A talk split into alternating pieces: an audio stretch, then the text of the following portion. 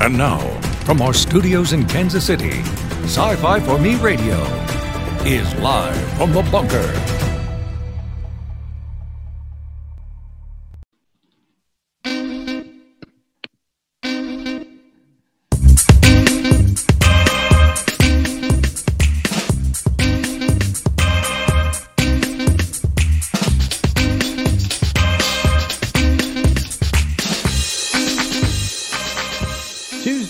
Come around again. Ladies and gentlemen, welcome. We are live from the bunker. Jason Hunt here at World Headquarters, deep in the super secret underground bunker. And uh, we're going to get a little spooky today, a little bit here. Rob Geronimo is waiting in the wings. Just a couple of things here to, uh, to mention first. Uh, for those of you who are uh, following us on various different uh, social media streams, uh, we do invite you to subscribe and make sure you have your notifications turned on. If you want to save a little money, you can go to superherostuff.com, use the promo code sci fi for me 10, and uh, get 10% off your order when you use that code at checkout. And coming up tonight, uh, again at 7 p.m. tonight, let's see, tonight is episode number five of the Walking and Rolling Costumes Virtual Party. Uh, we're talking about how to get a costume. These are uh, this is an organization, a nonprofit organization that makes costumes for kids in wheelchairs, with walkers, with special needs and they are always looking for volunteers, people to help them out. So we will be talking to them tonight. It is part of a 10 day streaming event that we are uh, we are the broadcast partners. We're looking forward to that day five uh, today, and uh, we will have that basically talking to families, talking to volunteers, talking to people who have have uh, felt the impact of this organization and all the good work that they do. And uh, I, I still still haven't gone through the Axanar stuff. Not going to. Um, tonight, uh, Triple Bites will not air because we're doing the virtual party and that could go long. So we're going to uh, suspend Triple Bites for tonight. Uh, but tomorrow, um, more live from the bunker, more virtual party, and then Thursday night we've got a regularly scheduled tartar sauce uh, coming up. Uh, Thursday night at 10 p.m. Eastern, 9 Central and uh, from there who knows what happens so here's what we're to do i'm to i'm to let you hear a little bit about walk and roll in costumes and then we will be back with rob geronimo on the other side of this standby Thanks for watching Sci Fi for Me TV. Be sure to connect with us on social media and subscribe to our channels so you don't miss our next broadcast. You're watching Sci Fi for Me TV.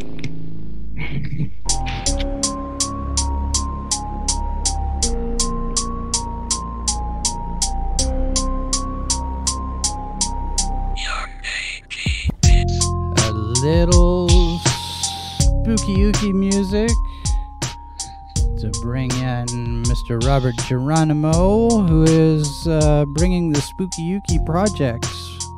Good afternoon, sir. Afternoon. Happy to be here again. So yeah, this is your what second second time on the show, right? Yes, yes, the, the second time. Yeah. And we are talking about a brand new project here, hmm uh, a piece called Wirehead. I want to go ahead and pull that up for people to see. Awesome. It is a brand new crowdfunding graphic novel comic book project, and it's not what you typically have been doing over at Alterna Comics. Is is that right?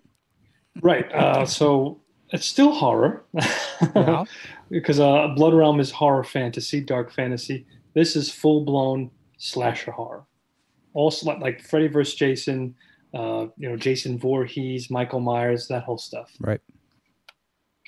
So the what's what's the difference here in the approach then in terms of the kinds of story if you're going to be telling this kind of a slasher type of thing as Mhm. opposed to you know what what you would what you would typically see in something like uh you know Blood Realm, Mhm. how much different is it? You know, when you say you know Jason and and and Freddy and that kind of thing, Right. where where are you drawing your inspiration from on Wirehead as opposed to Blood Realm? Mm. Well, even though it's hard, they're two very different genres. Because with Blood Realm, I'm doing a lot of world building. You know, we have the map of the lands of Mordrin, figuring out what the cultures are in each region, what kind of species and race they are, the tensions, the history between those regions, all that kind of stuff. So for this one, I wanted to tell a very straightforward, although there's there's elements that are you wouldn't expect in the story, uh, slasher horror adventure. Well, it's Hmm. weird saying adventure, but slasher horror tale. And uh, it's different because I'm not illustrating this one. So I illustrate, write, color, and letter Blood Realm. Uh, this was a challenge because normally I'm, I'm, I'm doing all that stuff. But I realized that if I did that, I would probably have a complete nervous breakdown because I'm already losing it with Blood Realm, uh, which is finally coming out. The third issue of Volume Three, I just found out, is arriving any day uh, to Alterna. Now let me So- ask you. Let me ask you about the di- uh, about the distribution over at Alterna because it is a little bit different than what you have at something like say Diamond or you know DC or Marvel, or whatever. Because you may have more than one issue, but it's not a monthly schedule. They come out when they come out. Is that is that what I'm hearing? Yes, that's exactly it. That's that's what we're doing. So um, it gives us more leeway. You know, we're not we're not pressured to get certain certain things out for a diamond release. Now we can spend more time on it and get it, you know, just the way we want it. So like with Blood Realm, you know, I I have a little bit extra time to really help develop um, the fourth mini series and spend time on it. Right. So I, I don't feel like I'm sacrificing anything. So I personally like that. So with with Wirehead, uh, how much Mhm. is how much is done at this point? Because a, a lot of a lot of these crowdfunding projects, we see uh, issues on the back end with Right. fulfillment and delays and delays and more delays. So how Sure. how far into it are you already before you launched? We we are more than halfway done already. Okay. So yeah, we didn't play around. We wanted to make sure that we had a nice big chunk of this thing completed, and and this way, once we, oh God willing, once we get fulfilled, then uh, we can just wrap it up and then get it off to the printer. Well, and and it looks like you guys are uh, well, almost halfway there. You've only been you you only launched a week ago. Is that right? On Just the a week ago. Yeah. Yes. So it looks like if if things continue to trend, it Mhm. looks like you guys will probably uh, hit your goal fairly easily. I mean, I don't I don't see I don't see where that would be a problem because you're at forty two percent after only a week. You got twenty four days left. I know. It's just you can't help it because uh, you know once you hit that launch button, you're like, oh boy, Oh yeah. like the the anxiety gets sets in. Yep. You know, you just start freaking out. You're like, oh no, what? Why did I do this? Been there, been there. Yeah. Uh, well, and and ours. See, when we when we did our Indiegogo campaign, the the idea was to to build out our own video channel so we could get off of YouTube. And Mhm. it's it's not a book. It's not something that you it's your typical, you know, put something in somebody's hands. So I'm not surprised that it didn't do that great. But when it was trending to end with only 12% of our goal, I was like, okay, we got it's pull the plug. We'll figure we'll rethink this. But the the usual uh, jitters and nervousness and anxiety once you hit launch uh, it doesn't really seem to go away even No. even to the point where when you meet your goal you're even still uh, kind of kind of feeling a little trepidation because now you're looking at stretch goals and now you're looking at add-ons and and and extras and that kind of thing. So what what kind of what kind of stretch goals do you have in place already? Well, so I'm a big fan of art prints, and people could see on the on the campaign a lot of the the stretch goals or well stretch goals. I'm sorry, we have backer bonuses. Don't forget that. So that, now that's the new thing. We have stretch goals, and now people do backer bonuses. Like so, if we hit like hundred backers, everyone gets an exclusive thing here. So that's So- that's a new thing. I haven't. I haven't Yes. Who's was that something that got discussed back and forth among various different uh, people who had done campaigns and somebody came up with this idea or Yes, so people started to say that backer bonuses was something that people really wanted. So uh, once we hit 100, then then people get an, a special print. Once we hit 150, you know, it, so so we're doing stuff like that. It's all different art prints. But with the stretch goals, everything is going into the quality of the book, enhancing the quality, the the, the paper quality, the UV spotting on the lettering and stuff like that on the title, the cover. So just enhancing the overall uh, experience of the book with with better quality. and I notice here at the twenty five thousand dollar level, Mhm. digital soundtrack. Yes, if Ex- we make that. eh, what what exactly is that? Because that immediately calls to mind a music score of some sort. Yes, Or, exactly. That's exactly what it would be. So so you have Uh, so you have somebody composing a, a, a music soundtrack for the book. yeah, all horror 1980s synth.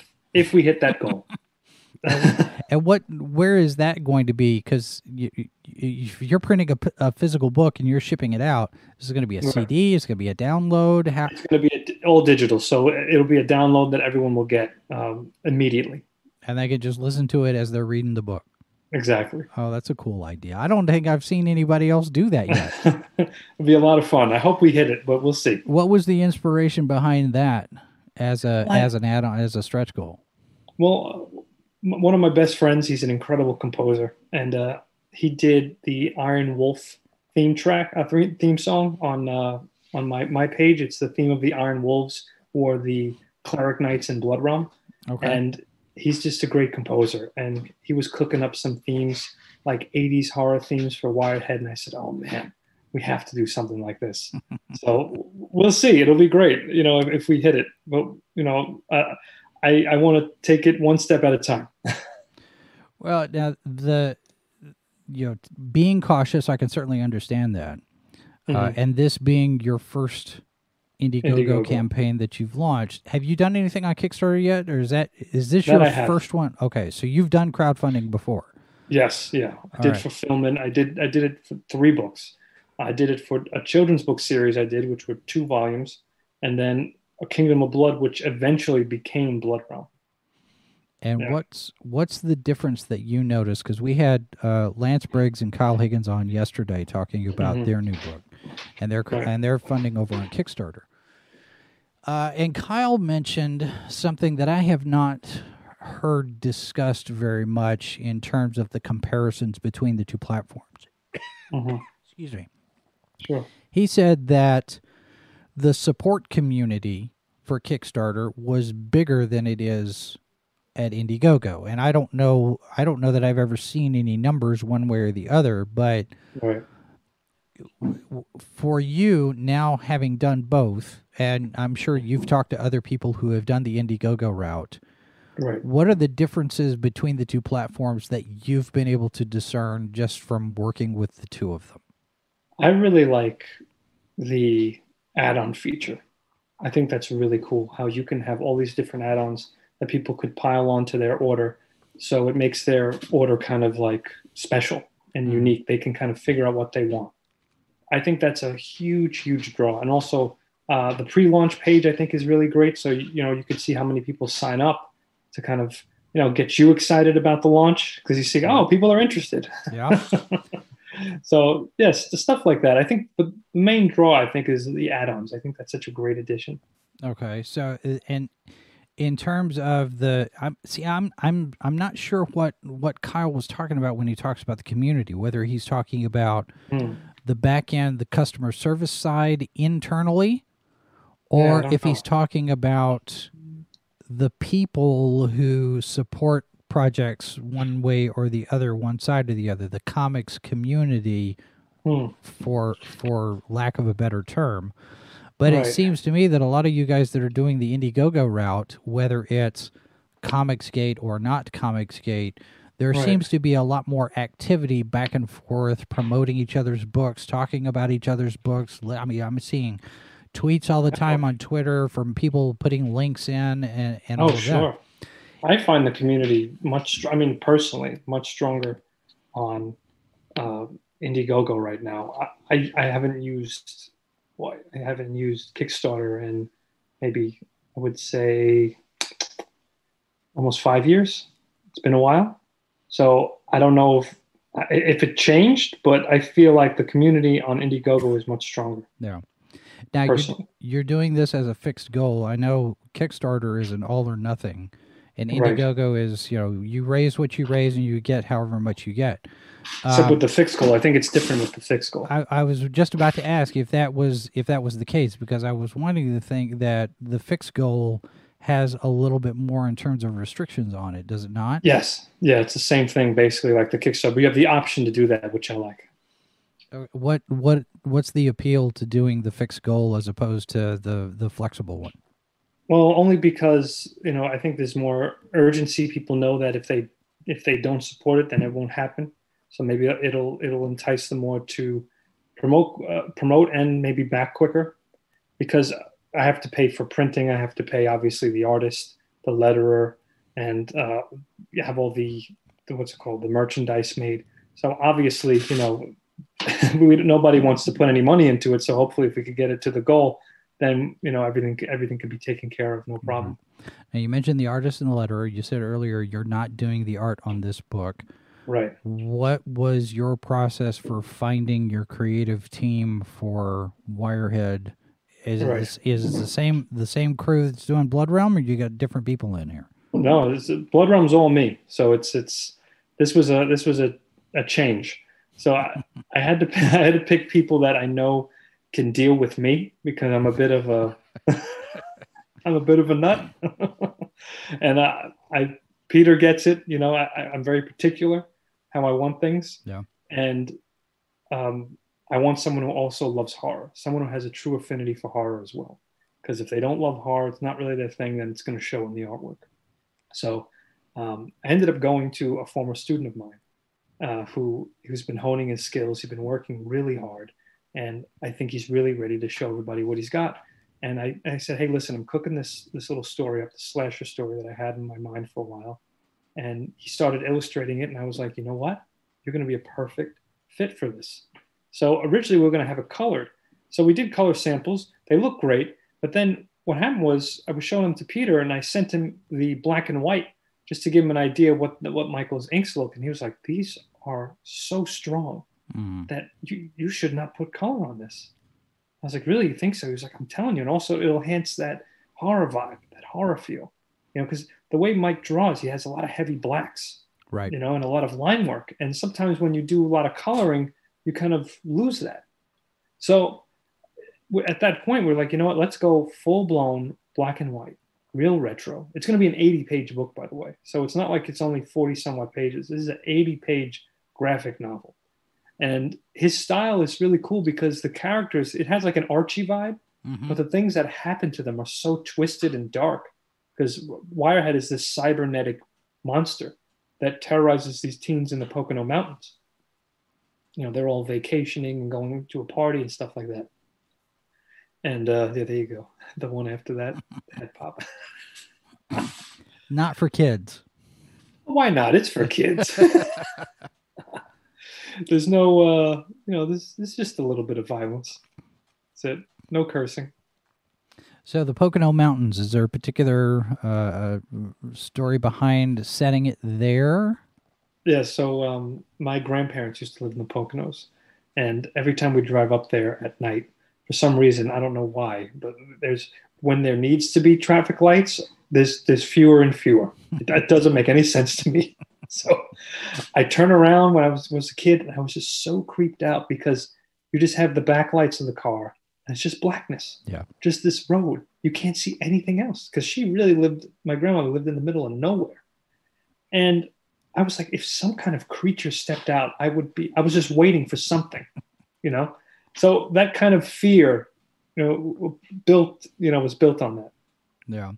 Uh, my my mother's family lives about an hour north of Little Rock, and my mm-hmm. cousin and I, uh, growing up, when he when he first started driving, uh, we'd get in the pickup truck. We'd go out in the out because there's there's undeveloped land, let's say, the you know right. forest, farmland, and all that, and you get out there and it's like you say, pitch black, and Yeah. you know there's every now and then an occasional street lamp at a at a, a, a, a intersection maybe.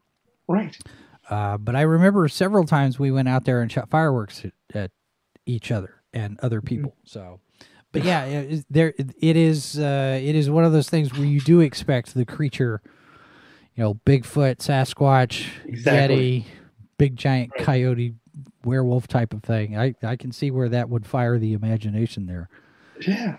is is horror because you know you're doing blood realm you're doing wirehead i'm assuming that horror is your is your main thing is that all you want to do with everything that you've got or have you got ideas for other things I have ideas for other little stories, you know, but um, th- there's always some kind of horror vibe to it. Uh, it. Horror is the stuff that always appealed to me. Was the genre that really made me want to be creative. sure You know, uh, like I mentioned before, one time with the Clash of the Titans with that Medusa scene, it was really powerful and it was just it was fantasy, but also there was this horror element to it, uh, element to it, and that really helped inspire the vibe of Blood Realm. And as a kid, my my older cousins were big Freddy fans and Jason fans. And, you know, it was like, oh, wow, you know, I get to go upstairs and my cousins when my parents are downstairs and watch a Freddy movie and I would be terrified, you know. Uh, So just I wanted to kind of recapture that that type of story. right And I feel like with what's going on with the pandemic and the crazy political nonsense that's going on, I feel like people are frustrated. We need some good old fashioned cathartic horror. I think that's what we need. It's good. It's good for people to to see, uh, you know, unsuspecting bratty teens getting ripped apart. it's just fun. It's just fun, you know. yeah And I think we need that. We need that. It's a stressful time right now. And I think that was the appeal of slasher films, you know, post Vietnam, you know, when they all came out in waves in the 70s and the 80s. And then again after that in the post 9 11 era, when you had films like Hostel and Saw and stuff like that. I just feel like there's, whenever there's some kind of frustration going on, people want this cinematic or visual uh, catharsis. it feels like it feels like horror has really kind of had a renaissance in the last couple of years too because agree. you know every time i turn around i've got some something coming across my desk saying the Blumhouse is working on something Yeah. definitely. and you know it's even even the banana splits are not immune i mean doing doing that as a horror flick i thought no wait hold on now we've crossed yeah. a line I know. but it's that you know it, and and tim harvey here keeps complaining about the found footage influence of of right. things like blair witch hmm but there is something to all of that where people people get into the jump scares and the and Yes. the the boo hooligans that are under the bed and Yeah. is that I guess there's a psychological component to it, but I'm, I'm wondering if it's the if it's the tension release afterward that is the main reason why people like horror. Sure. I, I mean, also think about, you know, I think there's just some kind of, I think it goes as far back as the Colosseum in Rome, where people wanted to see this violence and they would cheer. It's like people kind of cheer when Jason goes on a killing spree. I mean, it's funny, we're not rooting for the teenagers and Jason, we're rooting for him to see how he's going to tear them apart and kill them. you know, let's face it, that's why we go to see Friday the 13th movies or Michael Myers for that matter. All right. So it, it, it's again, I just think it's it, you could experience the terror in the safe environment where you're not actually in that moment. You don't have to fear for your life. You can kind of just sit back. You can still be scared, and then you can see the crazy, like vicious gore, and it's it's it's bizarrely gratifying. And then when you walk out, you're like, "Oh, wow, what a ride!" You know? Now, do you prefer the visceral, right in your face? You mentioned the gore, uh, the blood and guts horror, or is there a place for the psychological horror, the stuff, the, the more like the Hitchcock type of horror, Oh, where of it's it's implied, you let the audience fill in the blank. Uh, Sure. is there any of that in Wirehead, or is Wirehead all just slasher type, uh, you know, blood Oh, and no. guts and no there are there are some the way i view it is that when if you're going to do those blood and guts you have to earn it first So Right. th- there is there is tension built up. Um, I want to make sure that these characters, when we first meet them, that they feel believable and that the actions they take and the words they say feel like, okay, I, I could completely see that happening in this situation. One thing that takes me out of it is when characters do things that are completely unrealistic that you're like, no one would do that. Come on, give me a break. it just drives me crazy. So I want you to relate to these characters. Uh, they come from a real place because they're based on friends of mine and they're based on uh, people I'm surrounded by. So, and, and actual interactions I had with certain people. So I, I think it's safe to say that, you know, there's these Hitchcockian elements because we're following these characters. We have these great Hitchcockian shots in terms of the way Michael is composing the, the, the images and the scenes. And then we have some fun, you know, gore uh, added to it. Is the the design of everything you mentioned they're based on on people that you know you that's Mhm. inspired by by friends and and whatnot Right. do they know are there people that are going to sit there and recognize themselves and come at you and shake their finger at you and say why'd you put me in this boat why'd you why'd Yeah. you squeeze squeeze my head so it explodes what'd you do to me A couple, a couple people are definitely gonna recognize themselves in it. But now when now your process has has had to adjust differently because you've got somebody else doing the art did you do Yeah. the character designs and hand them over and say this is what i want them to look like or I- did you just yeah. say you know go to town show me what you got no, I, I, I fully designed Wirehead. I, I very specific to how I wanted Wirehead to look. So I had sent in a lot of different sketches of look, this is exactly what Wirehead wears. This is how many wires, all this kind, all this kind of stuff. I did have ideas in mind for how the characters look, so I sent notes. Uh, like this one has this, this one has glasses, this one has cropped hair, and then I just let him see how he does it. And if we had to make an adjustment, then I'd say, all right, so listen, fix this. Uh, I don't like this color hair, or change that. But because I want the artist to still have some breathing room. You know, I'm I'm not a total tyrant, so. So the the plans after this uh, Mhm. is this a one and done, or are you allowing for Wirehead two, Wirehead Return. three? I mean, we'll let the audience decide. You know, we'll see if they want it. I have ideas. The goal, I'll say that the dream goal would be that if this is successfully funded, I would love to do a monster uh, slasher type of Indiegogo every October. So I have all these other creatures that I dream up in my head at night and I write them down. So it would be great if we get to do that. But you know, it's it's it always drives me crazy when producers immediately announce the trilogy before the first movie comes Oh, out. right, right. you know what I mean? So, Well, and and- the other the other thing, the other possibility there, and I don't know if you've discussed this with Peter or not. It, would there be a, a likelihood, a possibility of a Wirehead ongoing title over at there Alterna? would be. Uh, we have some interesting ideas that we're cooking around. Yeah. Uh, he's definitely definitely interested in Wirehead. So, uh, like I said, we're going to see how everything goes. But if everything does go well, we would have a really cool announcement to make for sure. Now, when you say you're you've got ideas, other ideas for for monsters, are we talking about introducing them in in Wirehead? It would be a, a, a universe like a slasher verse, I guess Okay. we would say. Okay, So they would exist, maybe not directly tied, but like just hints, like kind of like how uh, um, I don't know if you ever watched Are You Afraid of the Dark, you know, from the '90s, but it was No. it was like characters that would be mentioned, you Mm-hmm. know, and it, but not completely tied together. so a loose universe. A loose universe, and then maybe if you know, maybe we could have uh, Wirehead versus or Vi- Wirehead meets, you know, just like Frankenstein meets the Wolfman. Sure. I think I think Loose Universe might be the name of my next band.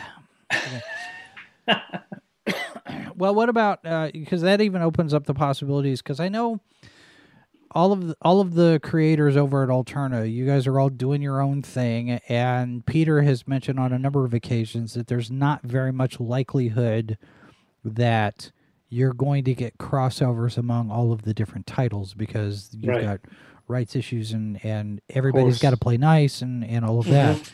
But can if you could if you could imagine Wirehead meeting the Mighty Mascots, for Oh, example, I mean, wouldn't how how would that art look? You know, I mean, who would draw it? That would be. That's the thing. You would need the right artist to to kind of have this middle ground, yeah, you know, of of of style. that would be a crazy a crazy mess. it certainly would. Now, is is the the goal of the book? Um, I, how how do I how do I ask this? Are are we are we going mainly for the scares first and the story after, or you know, how important? You know, what's where where do you strike the balance between story and the visceral experience of seeing what's on the page? Right. Yeah. So again, I think that comes with tension and and also slow discovery of who this character is, meaning Wirehead. Where does he come from? Because I think what makes a really good monster is figuring out where does he come from, what's his origin story, or its origin story, whatever the heck it is.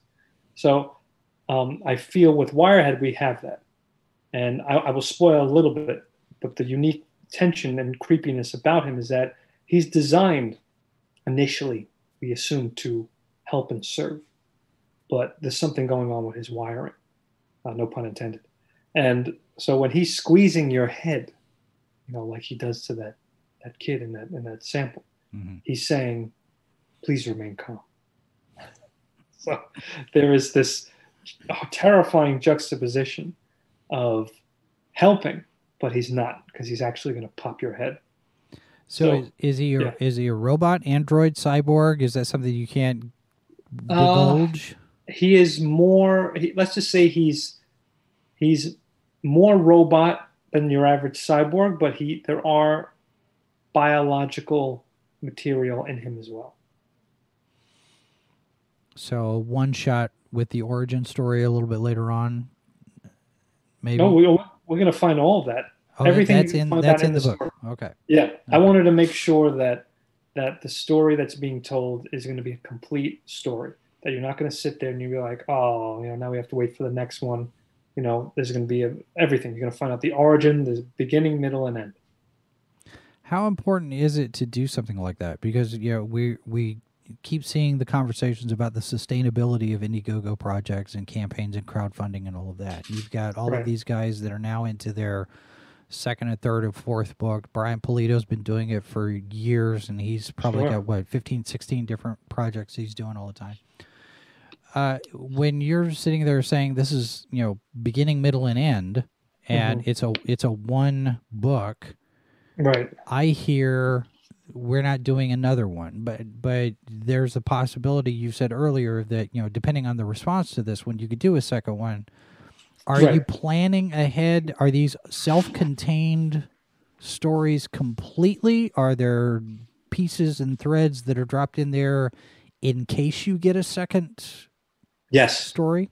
yeah there Okay. are the, the the reader may not necessarily spot them Right. but uh, when if they if there is a second one or uh, following a different character then they could oh oh cool they're alluding they alluded to that in, in the first one so you know little sprinkles or like you know they're peppered throughout so yeah i think it's important to have little things like that little breadcrumbs just in case uh, we're led to uh, uh, the next one You talk about being very meticulous with the design of the Wirehead character. yes What about the rest of your world building? How much research, how much how much effort, time have you put into building all of this besides just sitting there and, and doing marathons of old slasher fic, flicks? right right right, You know, right. because I'm sure that there's part of that because you just have to do that homework. you have right? to oh i've done it i've done it So how much world building is here? How much how much is just you making things up? How much of it is is actual research into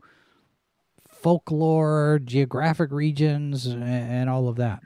Oh, it's it's all of that stuff. Everything you just said. It's it's balancing it all out because I want to know what part of the Poconos, what is the landscape like there? Are there campers in that area? Will there be some people who are, you know, the, the, the guy who lives in the cabin over there? You know, I need to know the terrain, obviously. Right. I think it's very important. And then, you know, in terms of like tying it into the location of where the where the the cast of characters are coming, you know, where is Wirehead in relation to that. It's like, how did he? How, where did he come from? I don't want to spoil anything. I just got into, you know, spoiler territory there. But you know, it, there's a lot of that stuff in terms of the history of what was going on during that time. If it's the, you know, the the 90s, it takes place in the late 90s. Okay, that was that was my next thing when you were talking about the time period it takes. Particular yeah. reason for the 90s?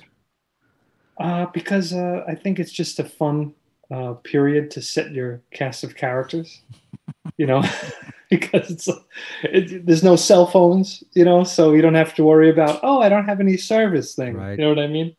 And and and if things progress, you know, I I would like to have this as like this this story set in this time period, and then slowly we can jump to what's going on in our time period. Gotcha. And it's vague, but I don't want to spoil anything. I'm right, sorry. Right. No, that's I. It, that totally makes sense. You don't want to give too much away at this point. Yeah. Uh, how much did you have discussions because you're talking about the world building and the setting on the business side of things? How much research were you doing? Because you've been talking. I'm sure you've been talking to, to all of the other guys who are doing Indiegogos Yeah. how much how much chatter is going on behind the scenes among all of you who are are doing campaigns? I mean, oh yeah, this... there's there's certainly discussions among the Alterna crowd about sure. what you're doing with the books, but in terms of the crowdfunding side of things, you mm-hmm. know, you've got Ryan, you've got uh, uh, Gleason, you've got uh, yeah. you know. Peter's doing one, but then you also Clint, have people like Clint you know, Clint Stoker, but you also yeah. got uh, uh, Dynamite. Uh, you've got Boom True. Studios getting into crowdfunding. Are mm-hmm. is, is, your is your discussion limited to a certain group of people? This is you know this is our own He-Man Women Haters Club over here, and another one over here, and another one over here. Yeah, yeah, yeah. I mean, uh, basically, you know, it's in, within the Alterna circle, and um, sometimes a little bit outside of that. But everyone's been really supportive and helpful. And it's, it's, I have to say, it's been, I was actually surprised by how generous people have been with their time in terms of like answering questions and especially Peter. I have to say, none of this would have been possible if it wasn't for Peter's generous uh, advice and time, uh, helping me. I never did an Indiegogo before, and helping me with designing the page. And I spent a lot of time designing that page. I didn't I didn't really understand how much work would go and would be involved in all that stuff. Yeah. But promoting and all of that is just it's I want to say it's 50%, but it's more like 70%. it's a it's a huge deal because you can make the greatest art, but if people don't know it exists or your campaign exists or your campaign doesn't look like it's it's easy to follow and it's cool looking, I don't know if you're going to get people to to back your book. You have a trailer here uh, yes. So why don't we hit play on this and uh, give people a little bit of a sense of what this is? Here we go. The sure. trailer for Wirehead.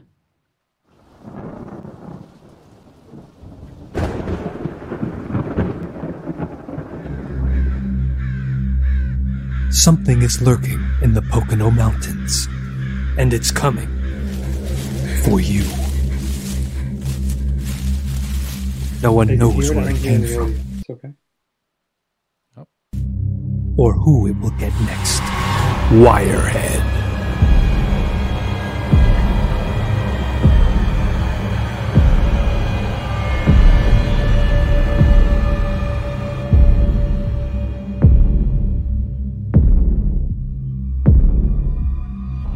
This October comes a new tale in fantasy terror.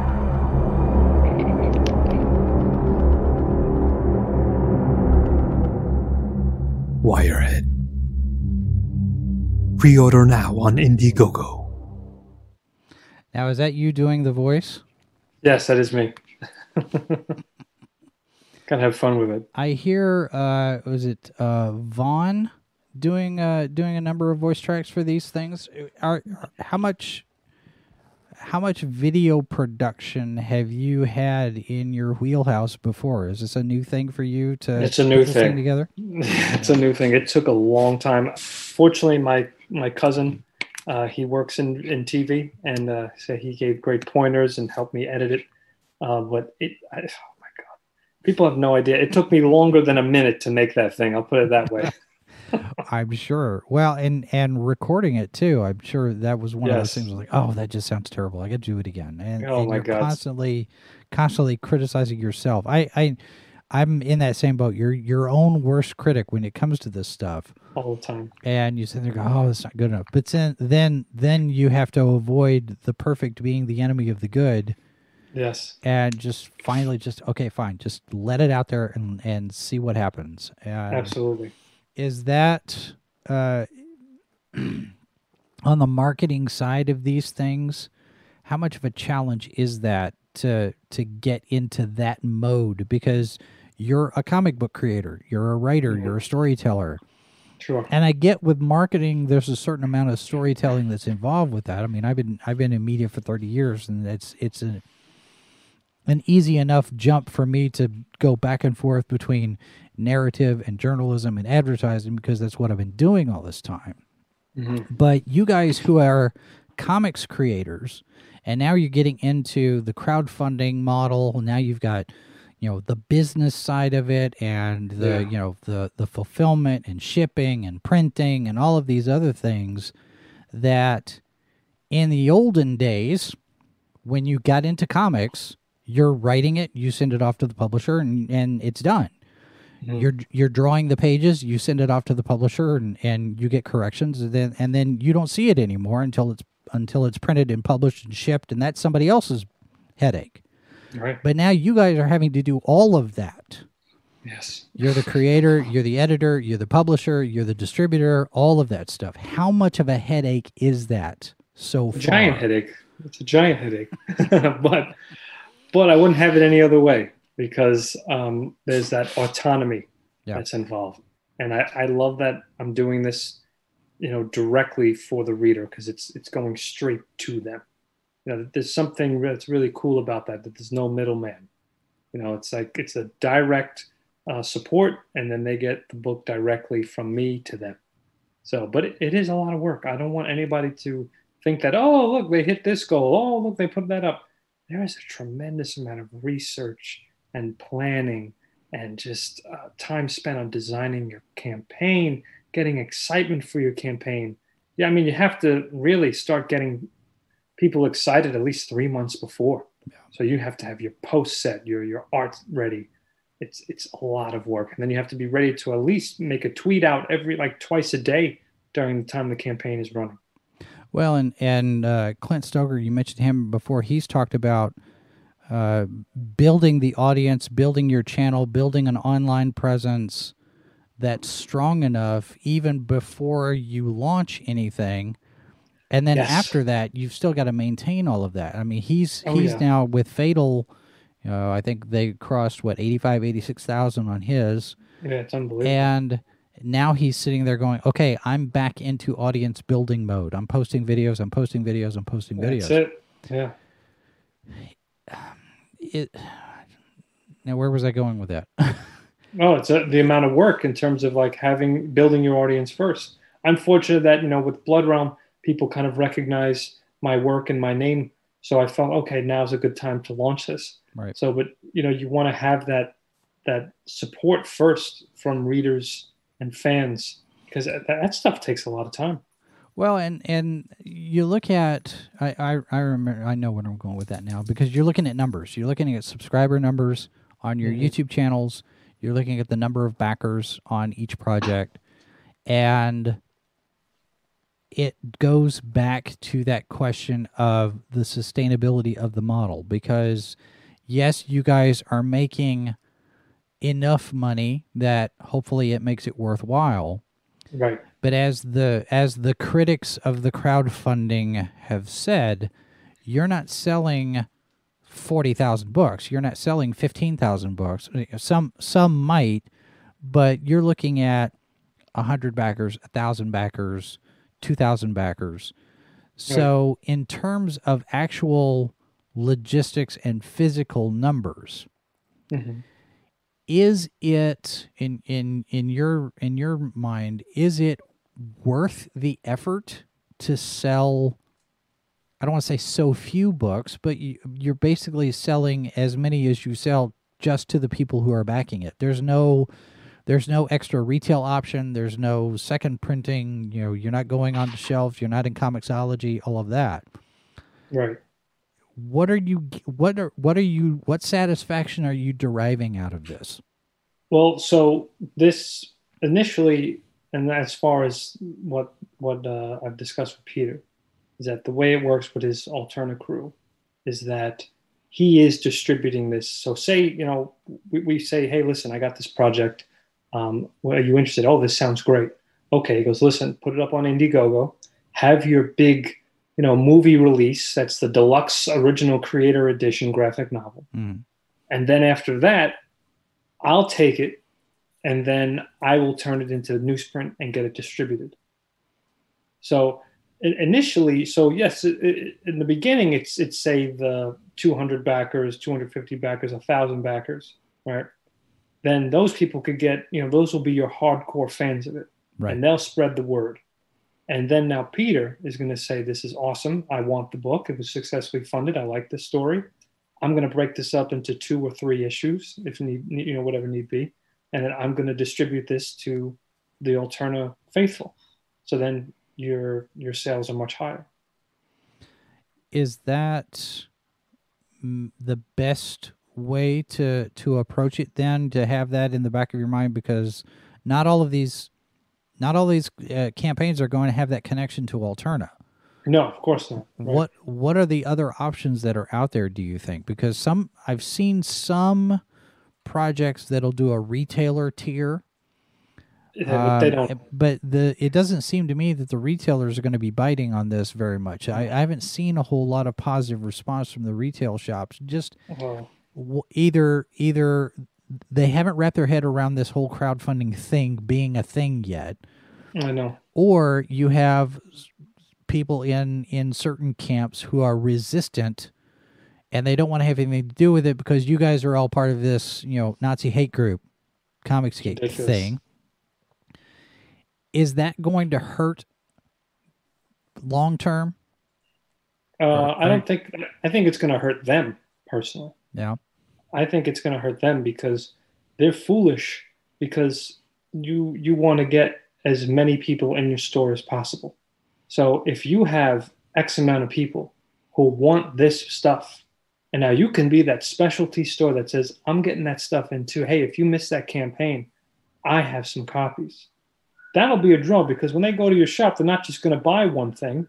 They may, you know, it's like, "Oh, great! Oh, what else you guys have?" You know, it, it to me it's so stupid and silly because you want to get as many bodies in your store as you can. mm-hmm. And if that's a draw, I think it's I think it's huge because we're seeing now that the crowdfunding stuff is really it's doing very well.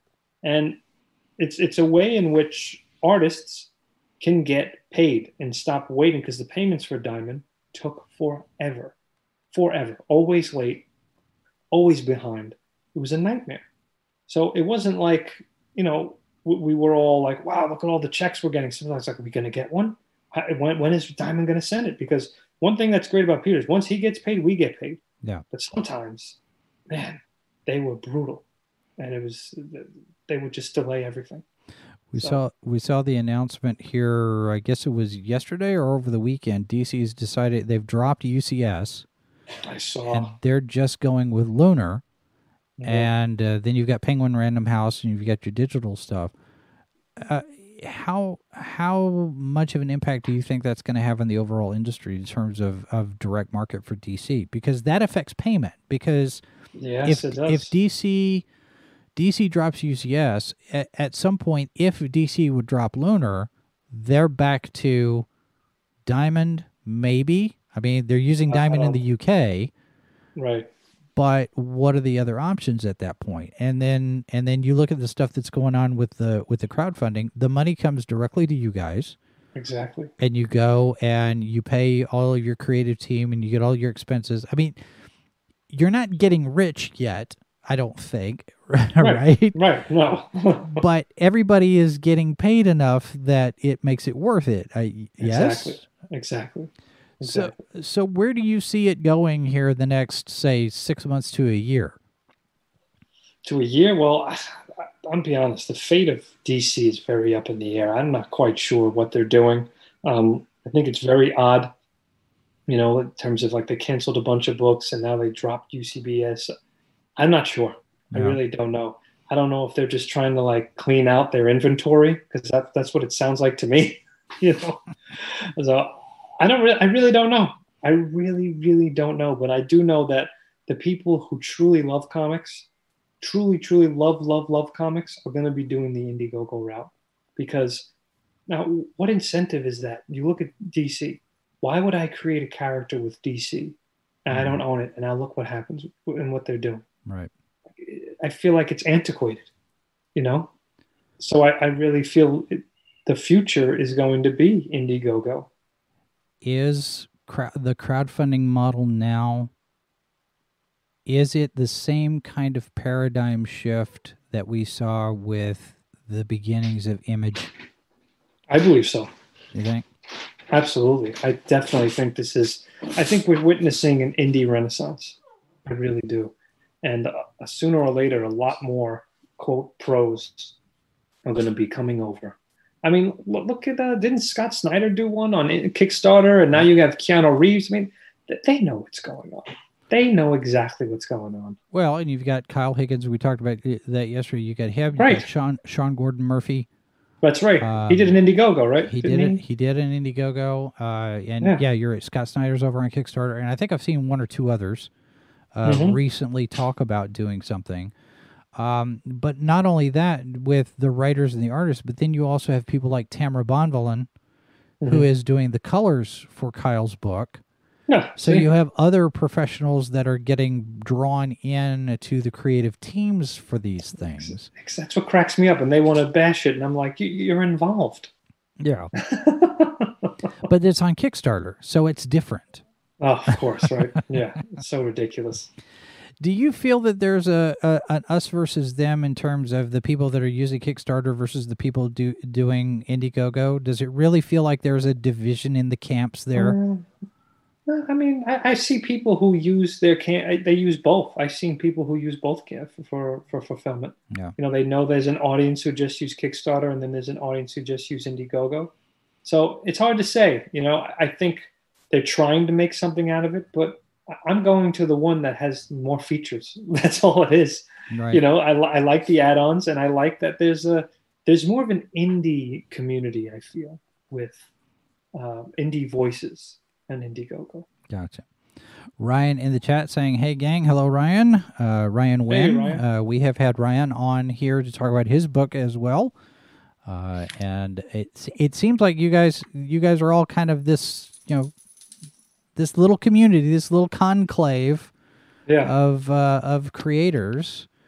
Uh, is there ever? How do I how do I ask this? Do you guys ever fight amongst yourselves? You know, somebody says something about you know your baby's ugly, and you you guys are taking exception to each other. Or is it, are we all we all you know circling the campfire singing kumbaya all the time?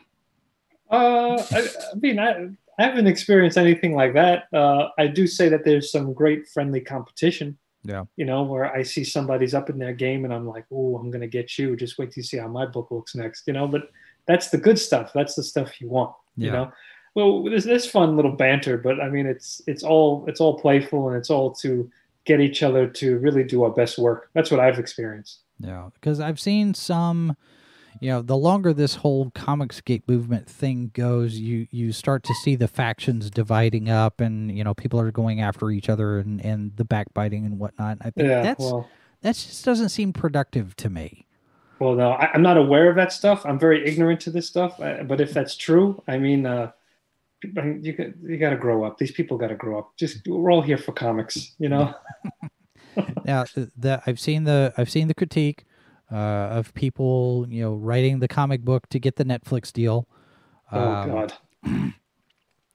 Is that is that in the back of your mind at all? You're just doing comics. No, I'm just doing comics. If it have, if someone approaches me, you know, cool. Yeah. But am I making some kind of Netflix pitch? No, no. I'm I'm here to make comics. That's really what I want to do.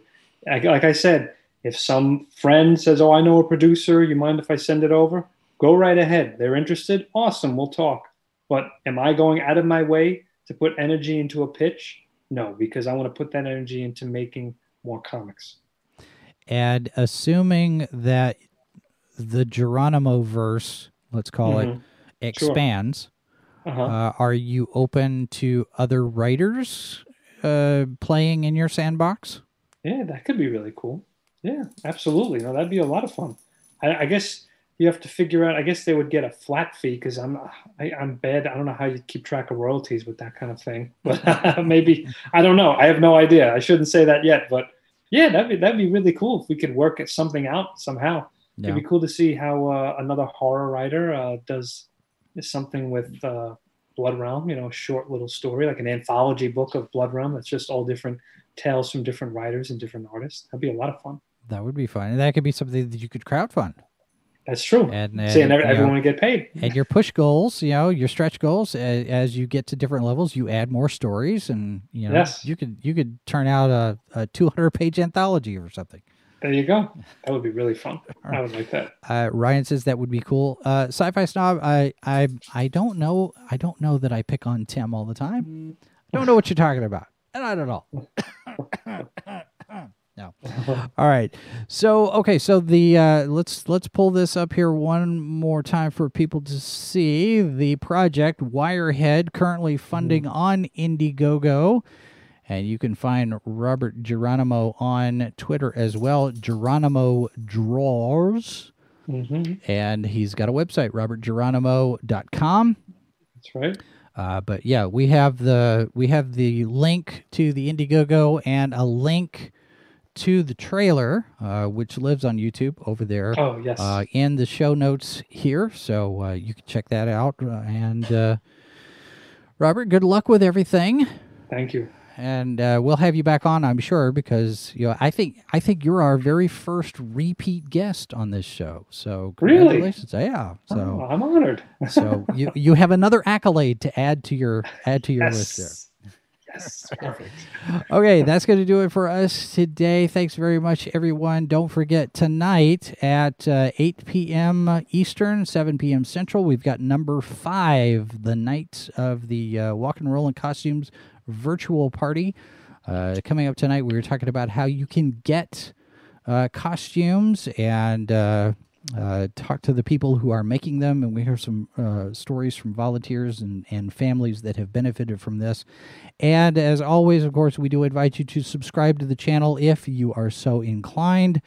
Uh, spread the word. Help us uh, help us get the links out. Uh, signal boosts are always welcome. If you would like to send us e- uh, an email, live from the bunker at sci-fi4me.com is how you do that. And of course, we have the chat, we have the comments, and we will do this all over again tomorrow. Robert Greenberger will be here to talk about his new anthology of fantastic pulp tales. And uh, so that's going to do it for us here. Uh, thanks very much for being here. We will be back with more on Sci Fi for Me TV. This has been a presentation of Sci Fi for Me Radio. Copyright 2020 by Flaming Dog Media, LLC. All rights reserved. No portion of this program may be retransmitted without the express written consent of Flaming Dog Media.